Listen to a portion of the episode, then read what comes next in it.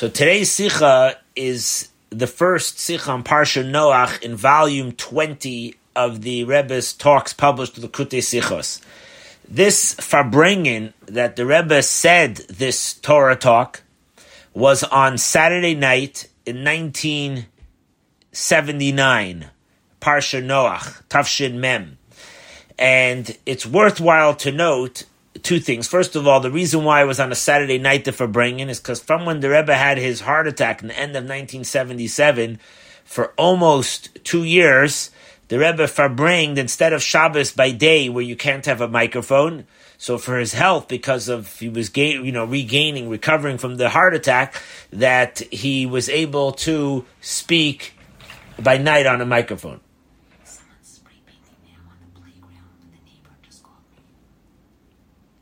Take a picture. Okay, that's it. So it's important that we remember that that uh, that's number one why it was on a Saturday night. Number two, number two is that that year in 1979 there was a big big tragedy that happened uh, in Crown Heights. Uh, it was a very very unusual thing, even though the Crown Heights section of Brooklyn is a mixed neighborhood, and it was even more mixed neighborhood then in terms of the uh, there was a the non-Jewish community and the Jewish community together. There were a lot of uh, poverty. There was communities that came from. Uh, in this case, there was some a lot of black people that were living in a in a in a big poverty, and for whatever reason, somebody they in the news the New York Times it's published. I checked it up today that it says there that it was a, a person of black color, but really it doesn't matter actually that. But he took out a gun and he shot a chassid in his in the head on the way going to synagogue in the morning. His name was Rabbi David Akinov. And it was a very tragic uh, story. The man had just uh, arrived not too long before, surviving communist Russia and trying to be a Jew in Russia under all those conditions, and coming with his family to New York and living in Crown Heights and go and going to shul. So that Saturday night by the Farbrengen, the Rebbe started off with a Chassidic discourse on Maimer, and the Rebbe actually broke down crying in middle of the uh, middle of this uh. It was a very, uh, uh, you know, very emotional, hard, very hard time. One of the things the Rebbe said then was that it, it that we were living in such a dark time that even though it says that a person cannot get harmed on the way doing a mitzvah. Here, the person was holding his talis and tefillin on the way to shul, and this happened. So it was so dark that we can that even this, you know, could happen. The Rebbe also said by the Farbrengen that we must work on ourselves to have extra simcha, because the only way to overcome it is through being besimcha. Go try to understand that, but that's the exercise to be in difficult times. He also suggested at that Farbrengen that the people, the Chassidim, should make a new institution and make a, a new, uh, some kind of, you know, Jewish institution in his name, which actually it exists till today, a whole big uh, yeshiva, especially for Russians that come out and teaching them Torah and so on. Now, at this Farbrengen, there was a couple of talks of Sichos, and one of them, the Rebbe addresses the theme that we're going to talk about today, and once we learn this well, we're actually going to be able to appreciate what it means to overcome this, to be able to deal with certain things in life that on one hand we on one hand we we need to intellectually digest things and the other hand we also have to have a certain faith so but let's go in order the, the verse says, right in the opening statement of this week's Parshas Noach, where the world was corrupt, dangerous, it was a bad place, and Hashem decides he's going to make this flood on the world. And he's going to instruct Noach's family to go into this ark. He's going to have Noach build it for 120 years, so that during this time people will say, What are you building, Mr. Noah? and he's going to answer them on building an ark because God's going to bring a flood to destroy all the bad people. So hopefully this will awaken people to repent. That was the goal and why he would do this out in the public. At the end, we all know that only Noach his three sons, his wife, and his sons' wives, only those eight people, humans, are survived, included certain animals and certain birds and, and, and different uh, species of the world were allowed to go into the ark, and that's what was preserved there through the flood. But the beginning, opening verse reads like this Eile us Nayach. These are the following verses is the is the offsprings of Noach. Noach, it says a second time, Noach is a ish tzaddik. He's a righteous person. Tamim, he's a complete person. And Tamim Haya, he was a complete person. And then the verse adds a word and it says, Be doi roisav, in his generation. That's the key word that we're going to talk about here. So it says, these are the offsprings of Noach, Noach, the righteous person who was complete in his generation. Now the question is, the verse could have just said that this is the off, the following is the offspring, his family of Noach. Noach was a righteous and complete person. Why do you have to tell me that he was a complete person in his generation?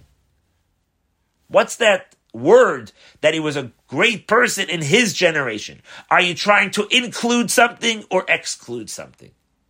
Says Rashi brings down two commentaries. These are commentaries that are brought down in the Talmud, brought down in the Medrash, it's brought down in the Zohar, in the Kabbalah, brought down in many places. The Rashi brings down these two opinions about this, that the emphasis that he was a great man in his generation.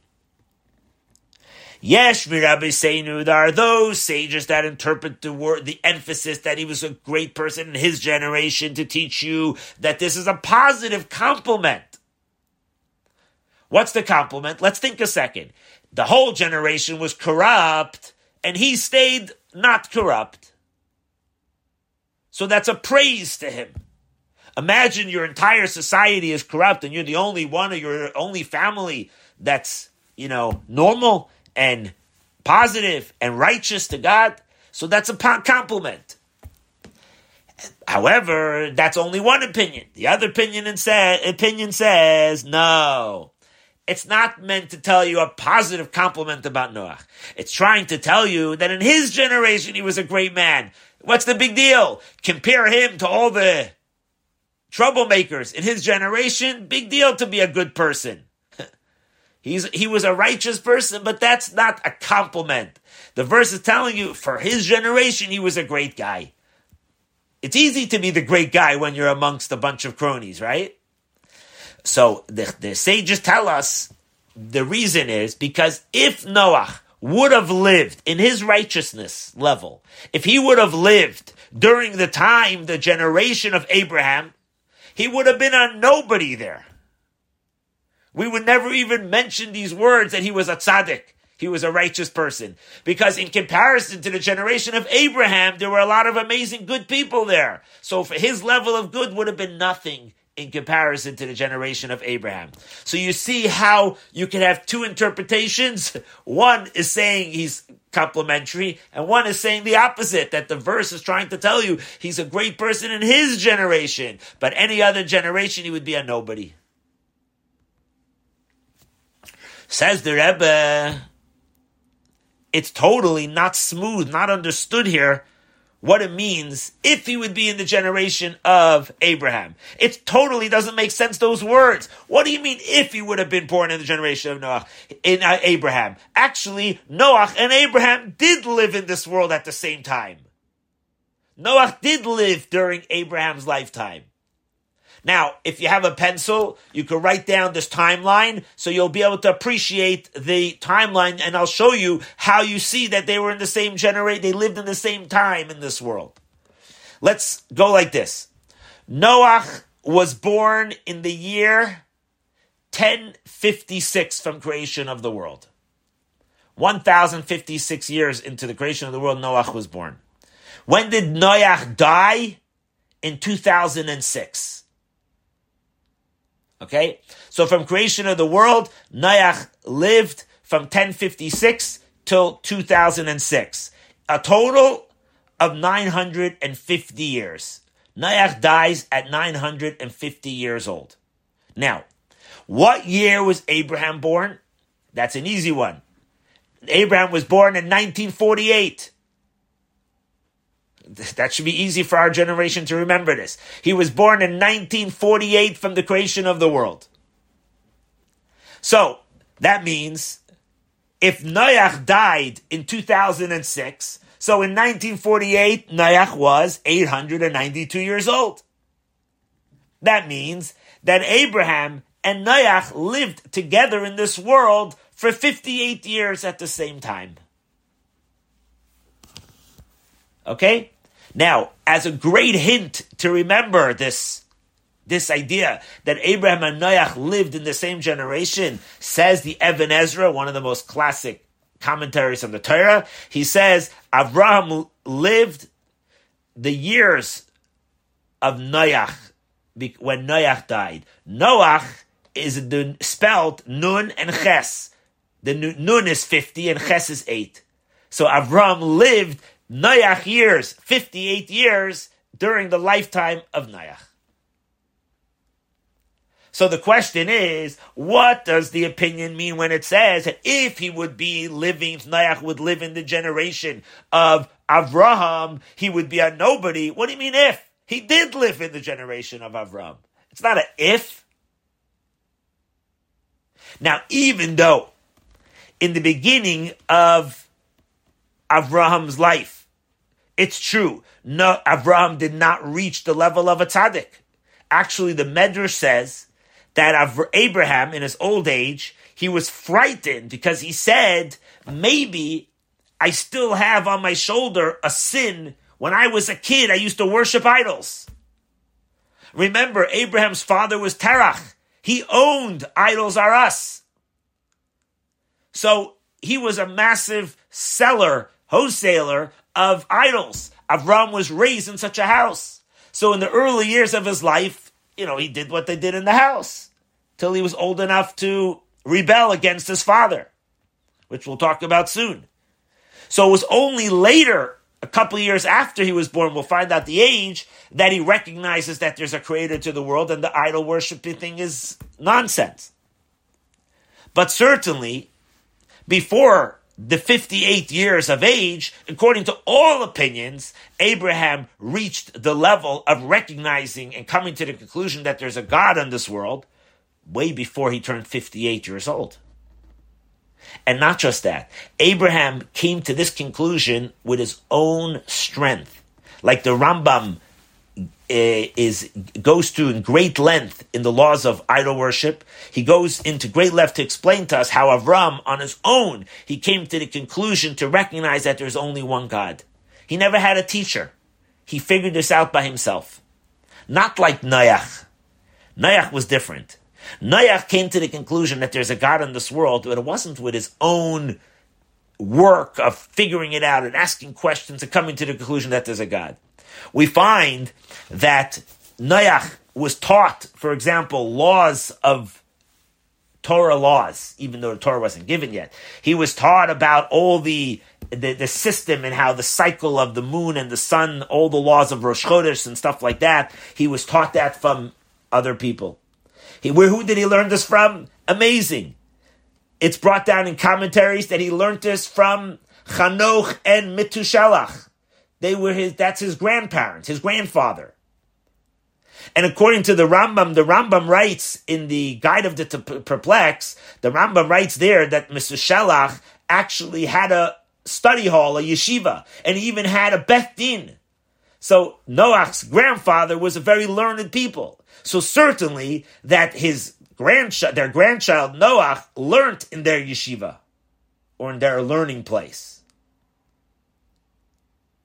He brings down from a medrash and a footnote here that actually his grandfather had an inheritance from his grandfather, from Adam, the first human in the world, his clothes, and he gave the clothes to Noach.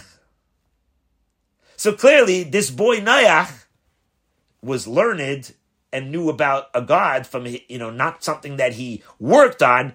it actually says Noach always needed to have assistants helping him to study. But Avram was different. Abraham was different. Abraham learned everything on his own. He discovered the oneness of God all on his own. So how is it possible to say if Noach would be in the generation of Abraham, while Noach was indeed for many years in the life of Avram, during the lifetime of Avram?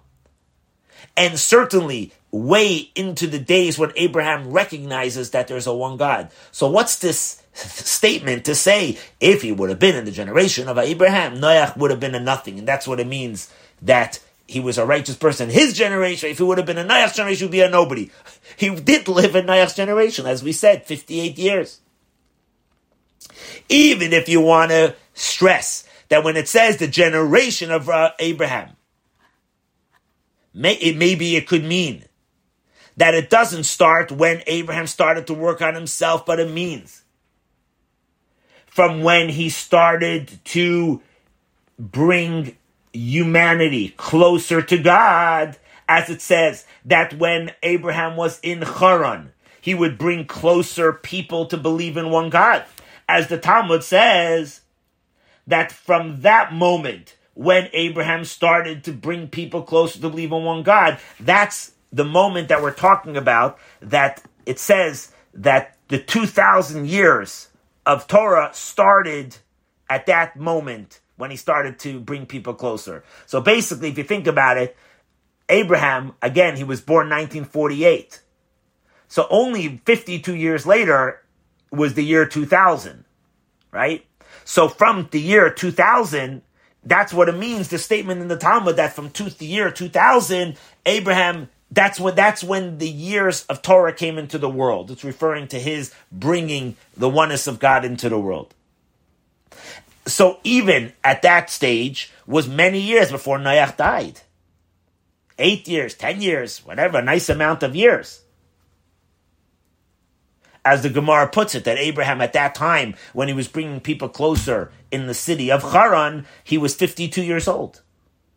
So at least from 52 to 58, they were living for sure. In other words, Noach lived in this generation when Abraham was a devout devoter of the one God and not an idol worshiper, to the point that for sure when he was 52 years old, he was already bringing many people to that belief. So what does it mean if he would be in the generation of Avram when he indeed was in that generation? Now, regarding this business of Abraham recognizing a God at a certain age. When he was a child, he was an idol worshiper.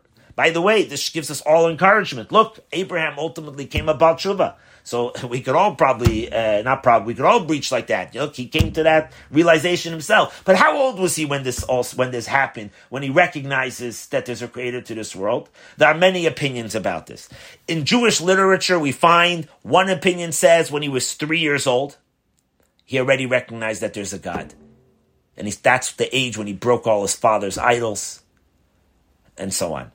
Another opinion says when Abraham was 40 years old. Another opinion says that when he was 48 years old. And another opinion says that he recognized that there's a greater when he was 50 years old. Now, obviously, each one of these opinions has reason and backup to their opinion. They're not just throwing out numbers. Now, how about the Rambam? Maimonides, what did he come to? Maimonides obviously was a big Torah thinker. What did he say? So Rambam, the Rambam says in the laws of idol worship, says the Rambam that Abraham was 40 years old when he recognized the creator of the world. Now, there were, there's a famous commentary on the Rambam called the Raavad. The Raavad was a major, major arguer on Maimonides' statements. He would always very frequent, very sharp statements. It's called the Hasagas HaRaavad. It's actually printed in the Rambam today. All his questions and attacks on some of the, or many of the Rambam's statements. And he has a statement here. He says that there is a Agadic source that Abraham was three years old, not 40, like the Rambam says. He says there's an Agadic source that Abraham was three when he recognized God, because there's a verse that says, Akev, Asher Shama Avram Bekaili, which means that all the way from his heel, Akev, from his heel, Abraham listened to my voice. In other words, God gave a compliment to Abraham that you all you listened to me all the way, your whole body down to your heel. You were devoted and listening to me. So the word Akev from your heel has a numerical value of 172. Abraham lived for 175 years. So we, they deduce from this that when God said that all the way to your Akev, you listened to me, meaning only for 172 years you were listened to me. Because the first three years of your life, you were weren't brought up properly. You were, you know, raised in idols. So that's what it means. This is the proof, says the Raavad, that it wasn't 40 years old that he became uh, recognizing of God, but really it was from three years old. Okay. So, but nevertheless, there's a Kesef Mishnah. Kesef Mishnah is another commentary on the Rambam, and he's, he always would try to reconcile the differences of the Rambam and the Raavad. The Rambam, by the way, other than the actual Torah, in other words, the written Torah, I would say the Rambam has the most commentaries written on one book. So many commentaries explain different things of the Rambam. Fascinating. But anyways, the Kesef Mishnah says that actually both opinions are right. The Raavads and the Rambam. How is is it three or 40? So he says, no, you could explain it like this. He says, by three years old, Abraham started to think about he started using his own intellect from three years old to recognize that there's a creator. When he turned 40, it was a sealed recognition. In other words, he formalized his idea from three to 40, but by 40, it was a complete understanding recognizing one God. So when the Rambam says 40, he's talking about when he's completed level of intellectually understanding and recognizing that there's a God. And says the Kesef Mishnah, that commentary, that it's not 48, it's 40. In other words, there are many books that write that it's 48 when he recognizes God, but I'm telling you that the Rambam is precise about his number 40, not like it's written in other places that says 48. Okay, says the Rebbe, okay, very, we got this idea of uh, the, the, different opinions and the discussion. The Rambam says 40.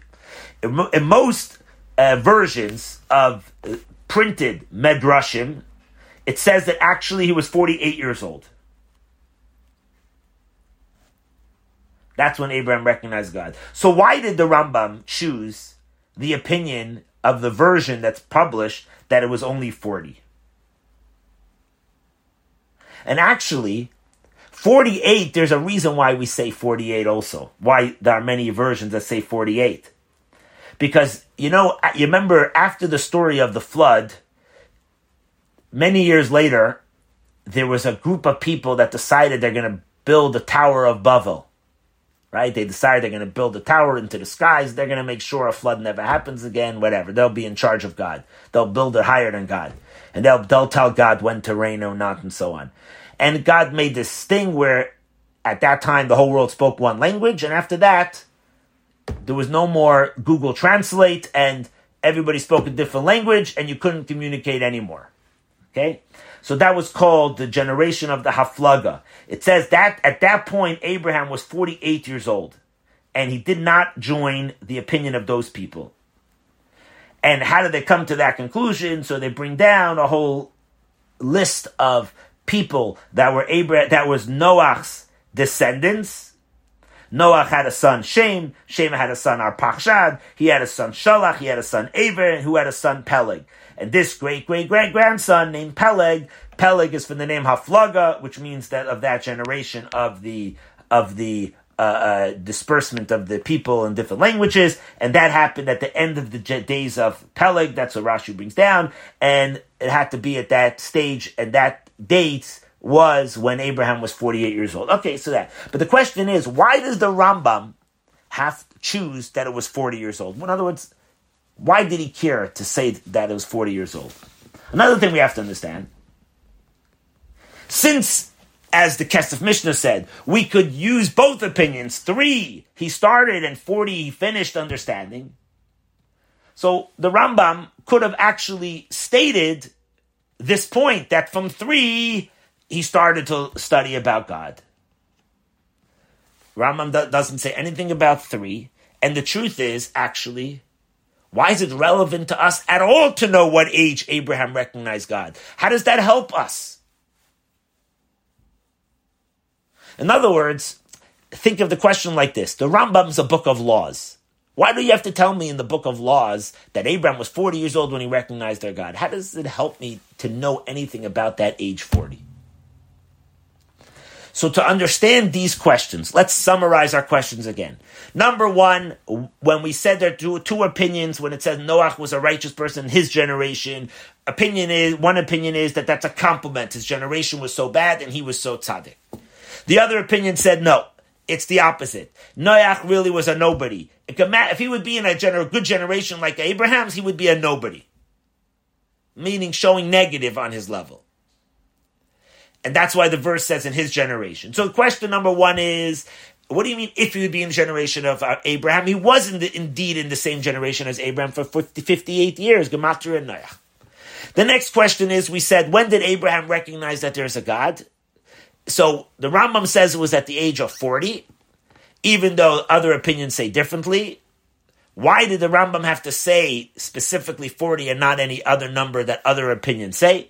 And what's the relevance of knowing the age? And why didn't he say that it started, that he started to search about God from three years old? So these are the questions we have to understand. So to understand all of this, the Rebbe goes into the history and the nuances of the amazing drive that made humanity mishuga. Let's use those words. You see, today we're living in a world where when you watch news or you hear what's going on, you wonder what is with people's thinking. Where did they go? How did it happen that people just think so strange? What, what is it? What is it that could turn such huge groups of humanity off normality? Just doesn't make sense. Let's learn the way it was and the way the Rambam brings it down, and the Rebbe is going to have some powerful questions on this of how it happened that the humanity came so obsessed with worshiping idols. It doesn't make sense. Worshipping a stone, a wood, a zodiac, a moon, a star. What happened to people? How does this happen? So the Rambam in the laws of Avodah Zarah, it's called. Avodah Zarah means worshiping foreign uh, deities. Says the Rambam like this. He starts off in this first chapter of this subject and he says like this In the days of Enosh, Enosh is the grandson of Adam. Imagine that. Only two generations from Adam.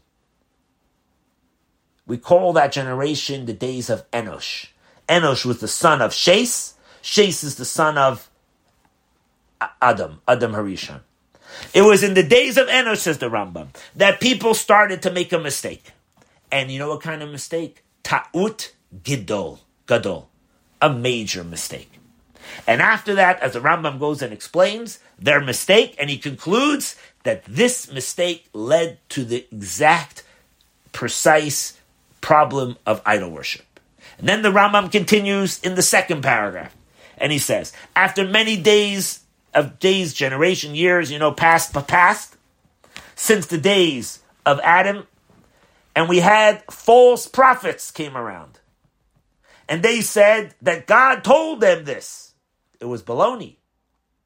They were false prophets. And they said that God said to me that everybody should worship this star, etc., etc. So we started having another problem. First, it started people making a mistake. Then it started with fake prophets, false prophets. And the Rambam goes in detailed how it started the concept to worship a star. And he goes through this in great length until he goes to the lowest stage from stars. They went to zodiac, they went to other things that go around the world until they started to worship idols literally. When many gen- days passed further, people completely forgot about God, the honor, the glory, the wondrous God who is the one who holds up the whole world. And nobody recognized that there's a creator to the world anymore. Only very few selected people recognize that there was a creator to this world. For example, Chanoch, Metushelach, Noach, Shem, Aver, these couple of giant holy people. And the world went and went and it rolled, as he uses the expression, until there was born in this world a pillar for this world. And who was that? Our dear father Abraham. That's what the Rambam writes in his second paragraph. In the third paragraph, says the Rambam in great length, how Abraham came to this conclusion of recognizing that there's a creator in this world and about all the great things that he did. That he would start gathering together people and he would start planting in the hearts of thousands of people. He was the first emissary of God to go out there to spread the good word. Until it became known to his son Isaac. And then from his son Isaac, it came known to his grandson, to Jacob. Jacob taught it to his 12 children. And like that, it started to spread more and more around the world about a one God, and there's a God that runs this world. And then he says how it unfortunately, generations after the children of Jacob, they started to forget again.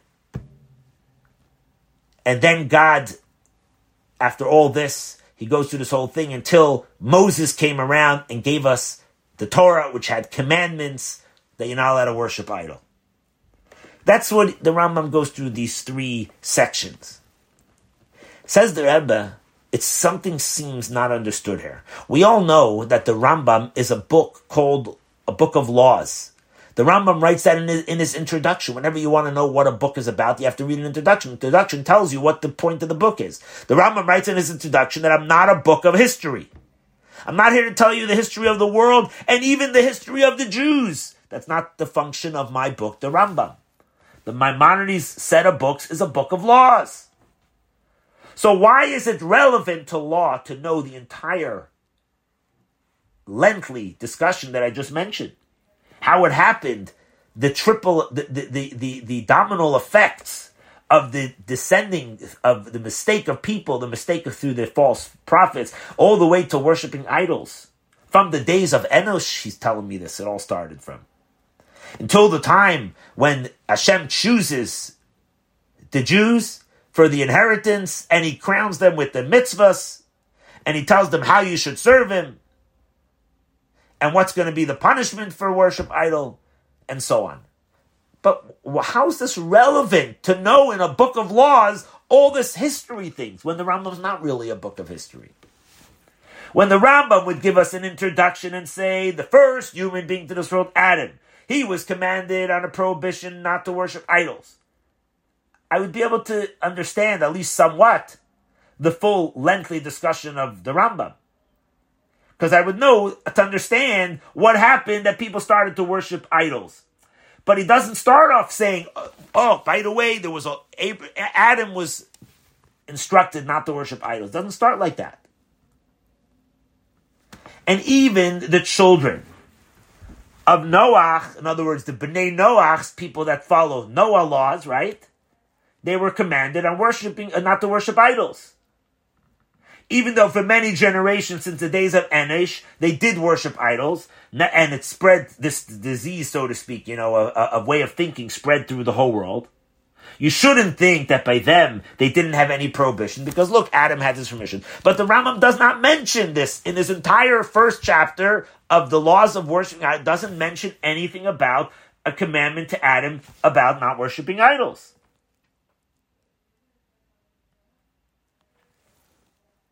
So we see from this that the entire lengthy discussion of the Rambam bringing down this whole historical things, which seem just like a history class, that has no connection to laws, which is the point of the Rambam. So how do we meant to understand this full long section if his book is about laws and he's bringing me all this history stuff about worshiping idols? Says the Rebbe like this fascinating, fascinating way of understanding all of this. It's like, you know, you zoom into the Rambam and then you have to zoom out and see the whole picture. Rebbe says like this The first chapter of the laws of worshiping idols and its lengthy discussion, the Rambam is actually here to teach you an introduction to the set of laws of worshiping. It's not a history class, at all not. It's actually an introduction. What's this introduction here? So he says like this The sin of worshiping an idol, even though in general you would say avoda zara, avoda means I'm doing something. Says here, he says, that worshiping an idol actually does not mean necessarily at, or at all that you're physically worshiping an idol. It's connected to the thoughts of the human and the feelings in your hearts. That's the key of worshiping idols. That you think in your heart, you think in your mind, that a creation, an angel, a zodiac could be a god. Or if not a god, you could think that it's a middleman to a god. You could think that it's own it's its own entity.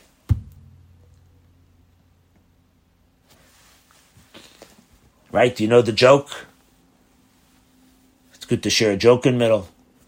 You know the one with the the girl comes home, a wealthy father, and she said, "Dad, I have this amazing boy I met. He's a yeshiva student. He learned all his life. I want him. This is the guy I want to marry. I want to introduce him to you." Father says, "Bring him home. Let's check him out." He comes home, and the father tells his wife, he says, "You stay here with our daughter. I'm going to go interview this boy." he calls him into the room, into his study, and he says to him, Hey, Yankala, he says, You know what it means to get married? You know the responsibilities of it? You know how much it costs to take care of uh, my daughter? It's a lot of money. What are you going to do for a living? How are you going to be able to take care of my daughter? He says, Don't worry, future father in law. God will take care. He says, Hello. He says, One day you're going to have to send this kid to school. Your children are going to have to go to school. How are you going to be able to afford to pay tuition? He says to his future father in law, Don't worry about it. God will take care. He says, Hello, one day your children are going to grow old. You're going to have to marry them off. You know what it costs to make a wedding? How are you going to afford to do this? How are you going to pay for it? He says, Don't, man, don't worry about it. He's like, Listen, God will take care. The father in law runs into the kitchen to his wife. He says, This guy, we must take him for a son in law. I never heard of such a guy. This is the most amazing guy. She says to him, Whoa, what happened? What did he say? He says, Listen, he's the first guy to ever call me God. Right? So, this is the way it is. People could think in their minds or in their hearts about certain powers in this world and think, oh, that's where I'm going to be saved from. And this is also an open prohibition. As the Rambam explains right away in this chapter 2. Right after he makes his whole introduction about all this mistakes, chapter 1 is not a history. Chapter 1 is law. It's the law of the introduction to understand the disease, the problem of idol worship. It's to think even that there's a possible for some middle thing that that's a real thing. It's a messenger. It's it, to think that it's not God itself who answers your questions and your conversations and whatever it is that you get. It's all from God. To think that it's anything else, that is idol or just the thinking itself. As the Rambam states now in the next second chapter of idol worship, he says, the main commandment of idol worship is not to serve one of the creations that God made, not an angel, etc.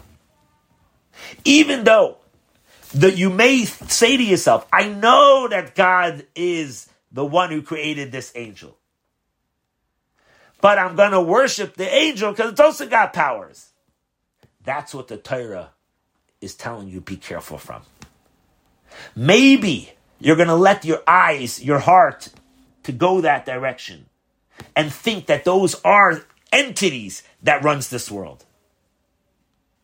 And God shears, you, you may think, that God shears his running of the world with these, you know, entities. And you're going to think, maybe, that it's appropriate to bow and worship and serve these entities. And on this, the Torah tells us do not make a mistake and think this in your heart to serve any of these, that they should be a, a, a, a medium, a middleman between you and the Creator.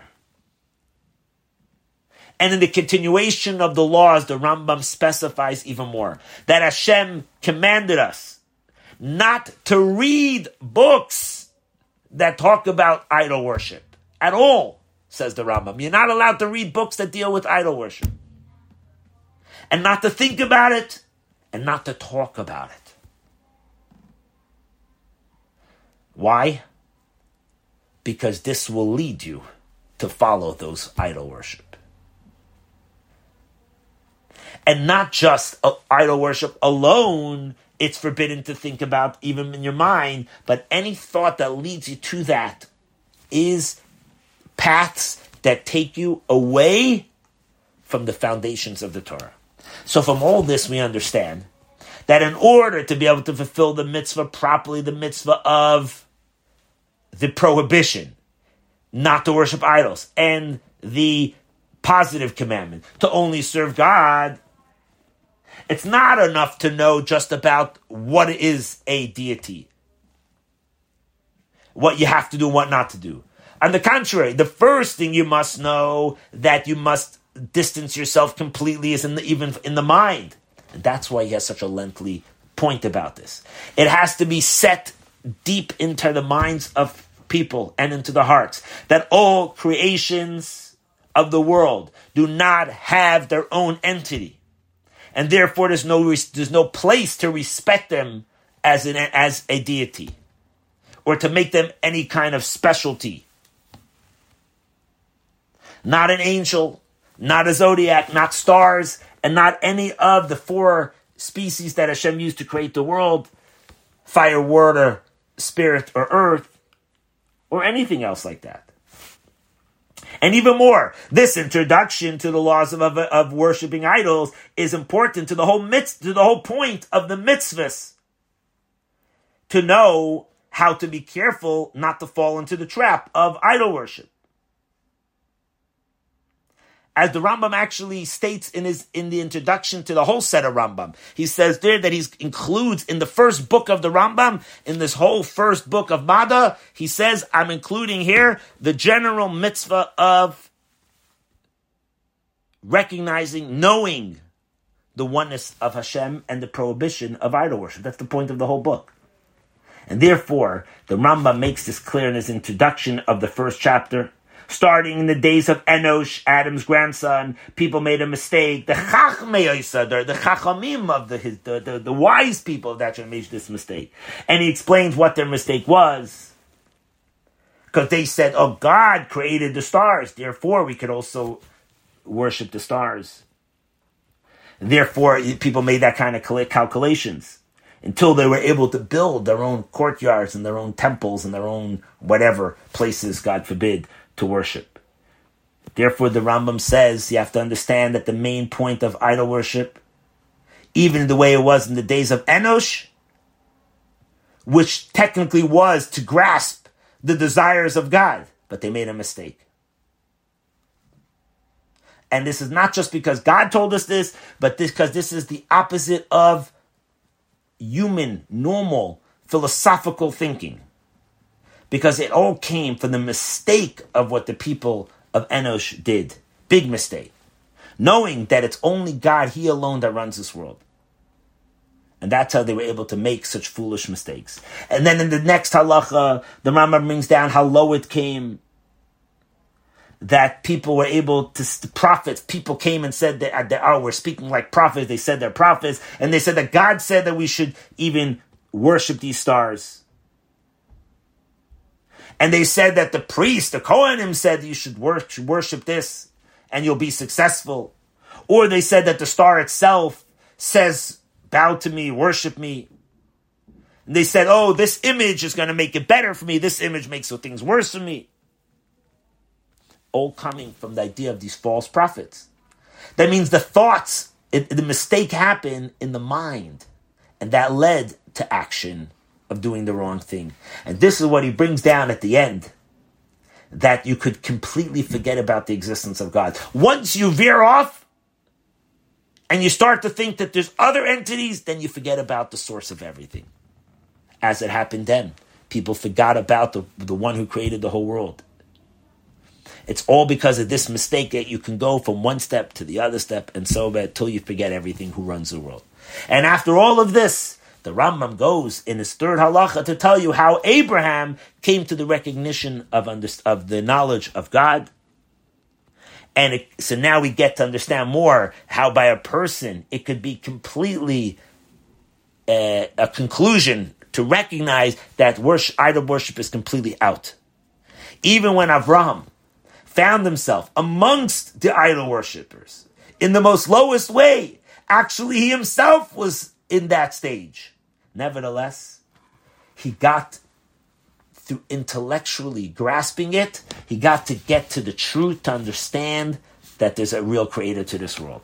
And even more, he goes through the details of how Abraham came to that recognition.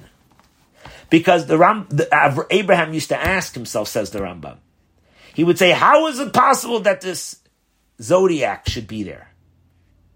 How could it constantly move without having somebody that would make it move? Who's turning the world?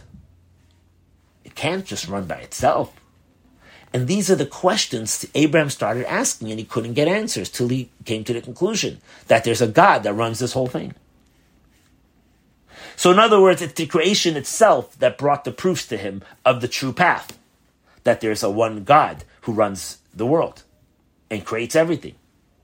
And all this is the introduction to the foundation of the laws of idol worship. Not just that it helps a Jew to be careful not to fall into idol worship, but more that in your mind and in your heart it must be the truth, authenticity must reign through us, through our minds and through our hearts. That there should be no room for this sin even intellectually, it has to be that everything is to recognize that there's no real existence other than God.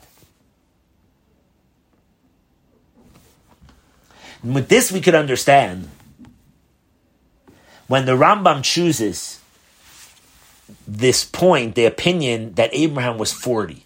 Remember, we asked the question why did the Rambam choose the opinion that, that he, uh, Abraham recognized God at 40? Why not 3? Why not 48? The different ages we said, right? 50, different opinions. Now we can understand it. Because, as we just said, recognizing the oneness of God if, through your intellect was a major accomplishment of Avram.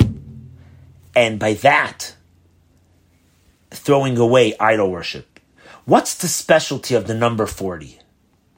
It says in the Pirkei Avos, the sages teach us, Ben Arba'im Libina. When a person turns 40, you hit the level of understanding things. 40 is associated with understanding, bina. That means that the nature of a person, when you turn 40, you now hit a level of bina of understanding. In other words, a completion level of understanding is when you hit 40. Till somebody's 40, you could always say to them, ah, you're a youngster, you don't get it. When they turn 40, can't really say that anymore because the nature of a person who's 40 is you get it. Just like we find, it says when you're 30, you're ben shloshim lakoach. You're at your great strength at 30. Just like it says that when you're five years old, you could learn Chumash. And the same thing, when you're 50, you could give advice to people. By the way, notice I said you could give advice to people. A lot of people, when they turn 50, they think they have to give advice to everybody. Didn't say that. It said, When you're 60, it says you're starting to go into older age. The point is that it's an age nature that Hashem put into people. So, yeah, I guess if you turn 60 and you can't do the things you when you were 30, don't feel so bad. That's what the Mishnah says. But by the way, the Rebbe once said uh, uh, by his 70th birthday, people flew in from around the world for the big Farbrengen. The Rebbe's birthday is always a hard one to come to because it's three days before Pesach. So you have to, you know, leave your family. It's hard. Anyway, but the Rebbe's 70th birthday, he said that the age doesn't go by your passport. He said age goes by your attitude. So don't think that, oh, I hit my this age, uh, you know, throw me to the side. No. But back to here. Why did the Rambam pick this idea that a, the, the opinion that Abraham recognizes God at 40? Because 40 is the level where you hit understanding. So here we understand that the true recognition of understanding and comprehending the uh, one God and the excluding of any real existence, of any existence at all besides God, to basically exclude that there's nothing real ultimately, again, at the end of the day, except for God. That is something that you reach to on the nature when you hit 40. It's not something that's beyond the level of comprehension. It's in the world of comprehension. And that's why he picks Arboim Labina, that a Ben Arboim Shana, Hikir Espoire. Abraham recognized the God. Intellectually, he grasped the concept. And that fits with the whole point here. Even though the Rambam says that when a person's 40, yes, you hit a lot of understanding. And when you get older, you could understand a lot more. And as you age, you become wiser and smarter. That's true. But there's a completion level at 40.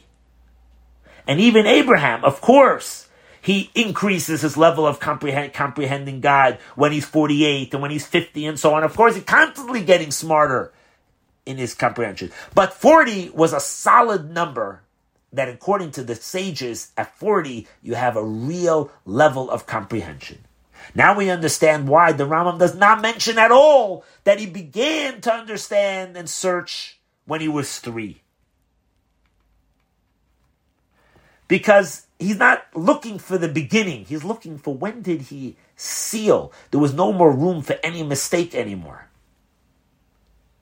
He doesn't want, like a three year old believes in God, oh, because, you know, yeah, I don't understand, but I believe that there's higher powers. There are things that are miraculous.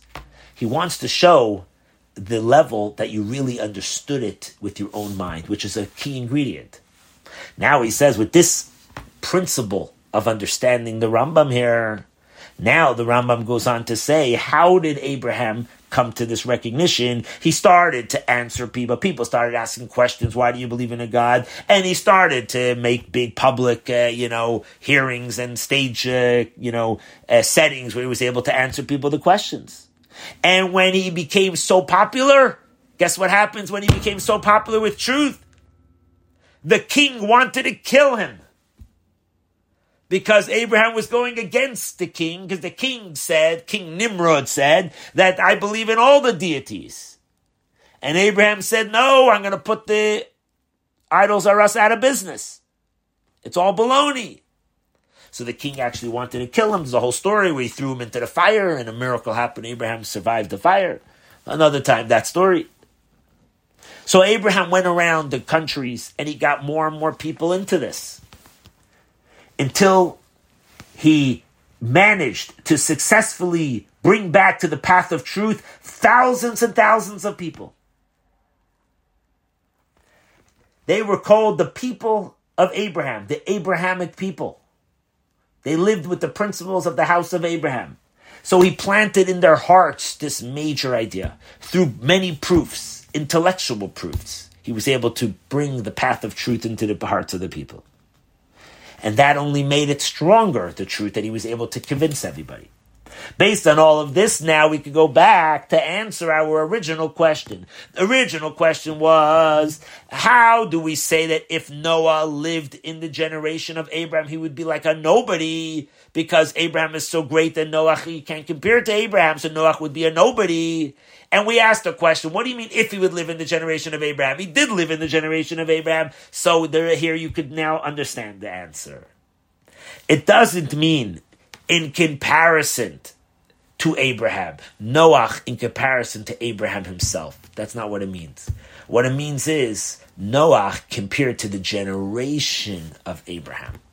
The generation of, of Abraham does not mean when Abraham started his campaign of outreach, which was in the city of Haran. That that's true. That stage when Abraham started to convince people, where it was when he was a youngster. He started to bring back souls, as the verse says, had nefesh asher asu becharan, the souls that he made, the people that he turned into Baal Teshuvas in Haran. That did start in the days of Noach. That's true. But when did the generation? When did people start becoming Abraham's generation people? When did people start becoming Abrahamics? When did that start? That started a little bit later. Even after he was accosted. It started when he came into the land of Israel. Or as the verse calls it at those days, it was called Eretz Canaan, the land of Canaan. How old was Abraham when he came into the land of Canaan? Says the verse in Lech Lecha, 75 years old. That's when major numbers of people started not just to believe in one God, they started to preach to the rest of the world that there's one God. Ah. When do you know that you successfully taught somebody something? When the person you taught starts to teach that teaching to other people. In other words, they're so convinced of that value that whatever it is that you're teaching, that they go now and also start to teach it. So everybody started to become little Abrahams.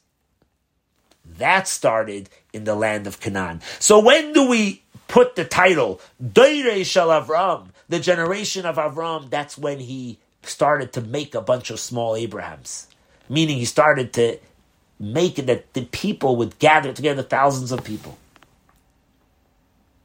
That's when he planted in them this understanding of a one God. Now, this accomplishment, that they're recognizing of one God, was not through Abraham winning over them by force. That's not what it was. He did it in a way in winning over them intellectually.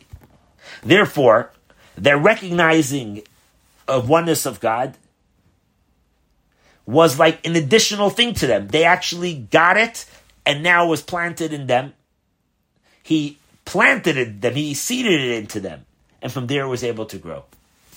And that's what it means that if he was if he was in the generation, meaning in that stage, then Noach didn't even live in that stage. Because as we said, Noach died Noach years after Abraham was born, 58 years later. That's what it means if he would be in that generation, because he wasn't in that generation. But now we still have to understand why in the third section of the halacha says the Rambam that after the children of Jacob, they started mingling and living in secular societies.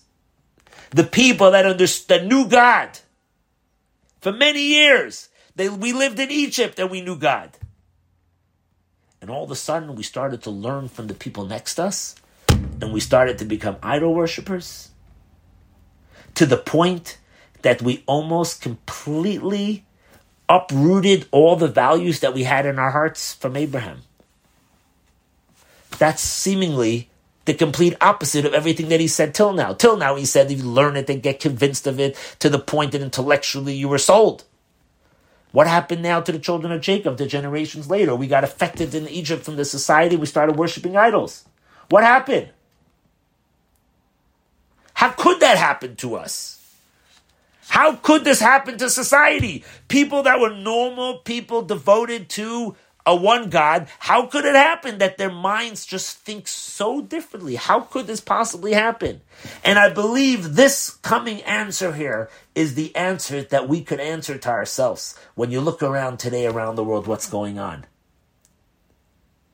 People that used to think that light is light and dark is dark. Today, those people think that dark is light and light is dark. It, it, it's mind boggling. How could that happen? But this the Rebbe's question already then, and that Farbrengen, when like, like I said, that story that happened with that Jew that was shot dead.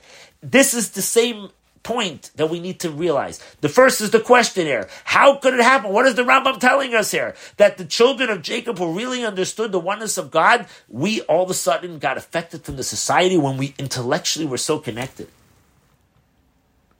As the Rambam starts, tells us what happened. That after we went off the path, and we started going back to idol worship, as crazy as that sounds. He says, out of God's love for us, he gave us Moses, who was the teacher and leader of all future prophets. And Moshe was the one to be chosen and to choose out of all humanity, the Jews, to be the inheritance of the crown of the mitzvahs and the ways that he wants us to conduct ourselves in this world. The Rambam is emphasizing here that the, es- the existence, the essence of this existence of idol worship and the worshiping of it in any kind of form, even like the days of Enosh, which was only like a mistake, should have no place. And it's even understood intellectually, that's true. That's the introduction. Together with knowing that intellectually you cannot give up on this value because making mistakes intellectually could lead you off the path. Together with this, the Rambam says you cannot rely on your mind alone. The path of just intellect is not secure.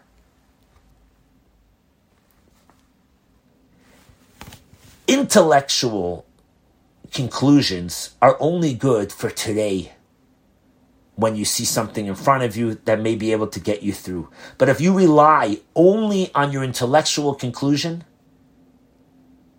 it could happen what happened in those days. The nation that knew God, after living a long time in Egypt, we started to follow the Egyptians, and there were many Jews that worshipped idols. We went back to the same mistake. Why? Because we relied that our relationship was because I'm strong enough in my mind. I came to this conclusion. I read this thesis and I'm convinced. That wasn't enough to keep us alive and to serve only God. Intellectualism enough is, is not enough. In order to protect us from the sin of idol worship, we needed to have something else. What is that? That is God's love to us, that He gave us Moses and gave us the Torah, because now you have to do it because God said to do it. It's not enough not to worship idol because you came to that conclusion in your mind. You also have to be able to have the strength to do it because this is what I was commanded to do from God. And that's actually the halacha here, what the Rambam saying. Even he who disassociates himself from idol worship because you rationalize it has to do it you have to do it also because it's a commandment of God that God gave this to us. So in other words like this, based on all of this, the first chapter of the Rambam in the laws of idol worship brings he brings out two points. Number 1, that the sin of idol worship is something that has to be completely completely out of our mind. Completely no space in our heads to go to idol worship. Completely. Even your thinking process, you can't have that. It has to be, as we say in Yiddish, abgefreckt. It has to be completely out. Number two is, on the other hand, you have to commit yourself to the oneness of Hashem based on recognizing things to understand it.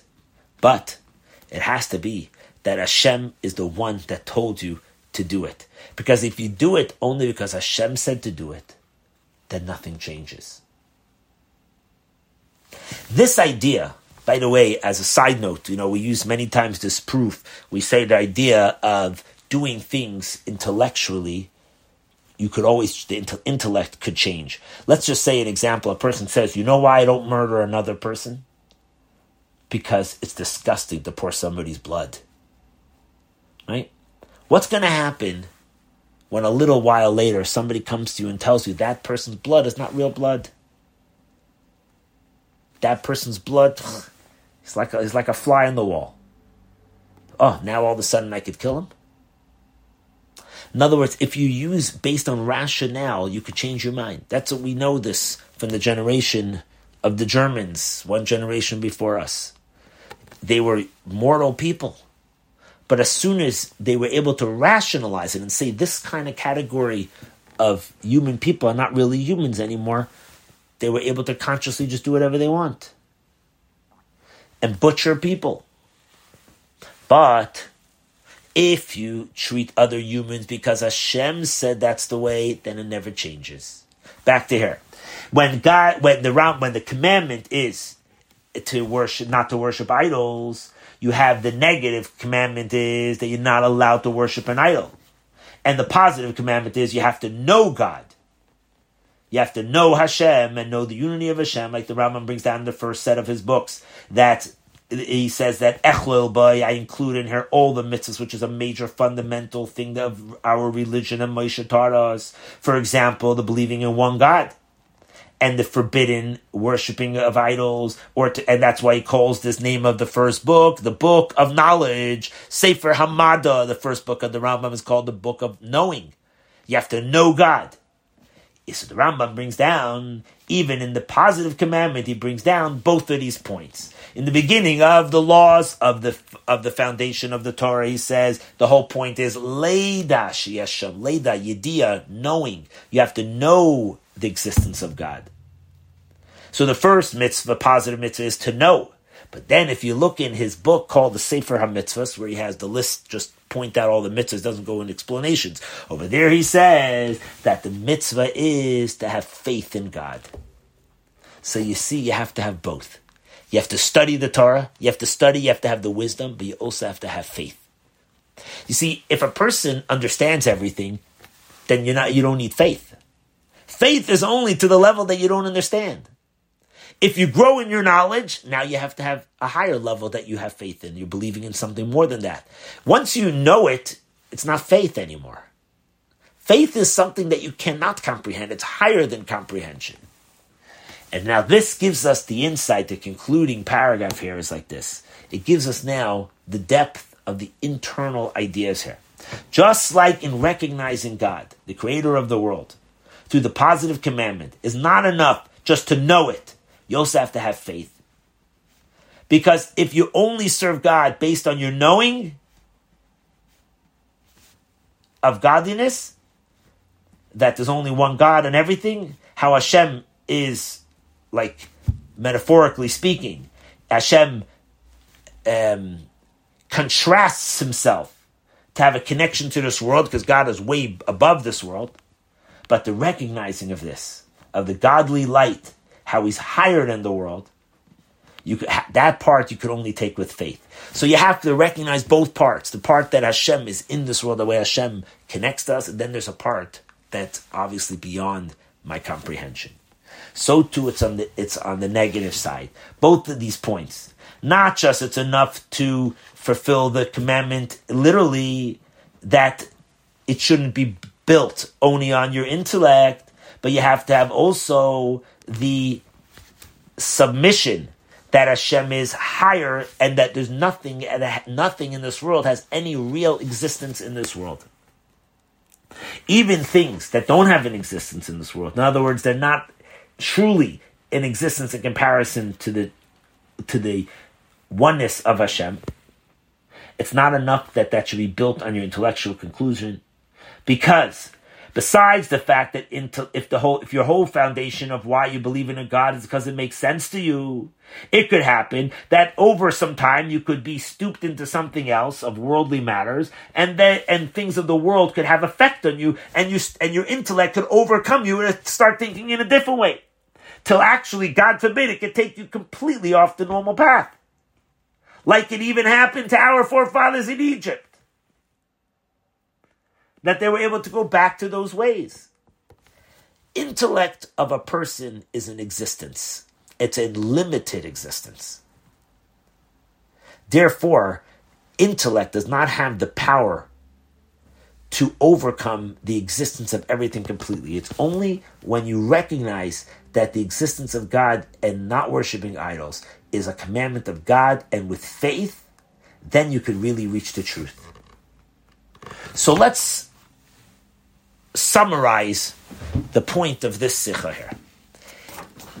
To understand this idea that if Noach would be in the generation of Avram, he wasn't in the generation of Avram. We're not talking about in the age of Abraham. We're talking about in the humanity of his generation that captured Abraham's conviction of believing in one God. But Abraham's conviction of understanding in one God was only enough that sustained for many generations, but not for eternity. Why didn't it last for eternity, even for the children of Jacob? Because we were connected then only based on a intellectual conclusion that that was the right thing. If we want to be able to help that society should be able to hold on to these values all the way through, no matter what the environment is around, it must be also connected to the fact that we believe in the, the existence of God, that everything else is only completely secondary to God. It's only if you recognize that God commanded us to do this. So, in other words, if you don't have God's part in this picture, it doesn't last. So, how is it possible that people today should think so, let's call it so, um, the opposite of the way w- we could think? How is that possible? Because there's no God in their relationship. They don't focus on the godliness part of the relationship. They focus only on their intellectual basis. Therefore, if they heard a lecture, it could take them completely off they're not strong enough because they're not believing in something that's higher than intellect. So it's all about intellectual conversation. Either you could you could convince me like this, you could convince me like that. And this is the point, how it could help us to be besimcha. How could we be besimcha? As the Rebbe talks in the Farbrengen there, not in, it's not in this uh, edited version of the Sikha. But the point is, by recognizing and remembering that Hashem is the one that runs this world. And that's who we have to communicate with.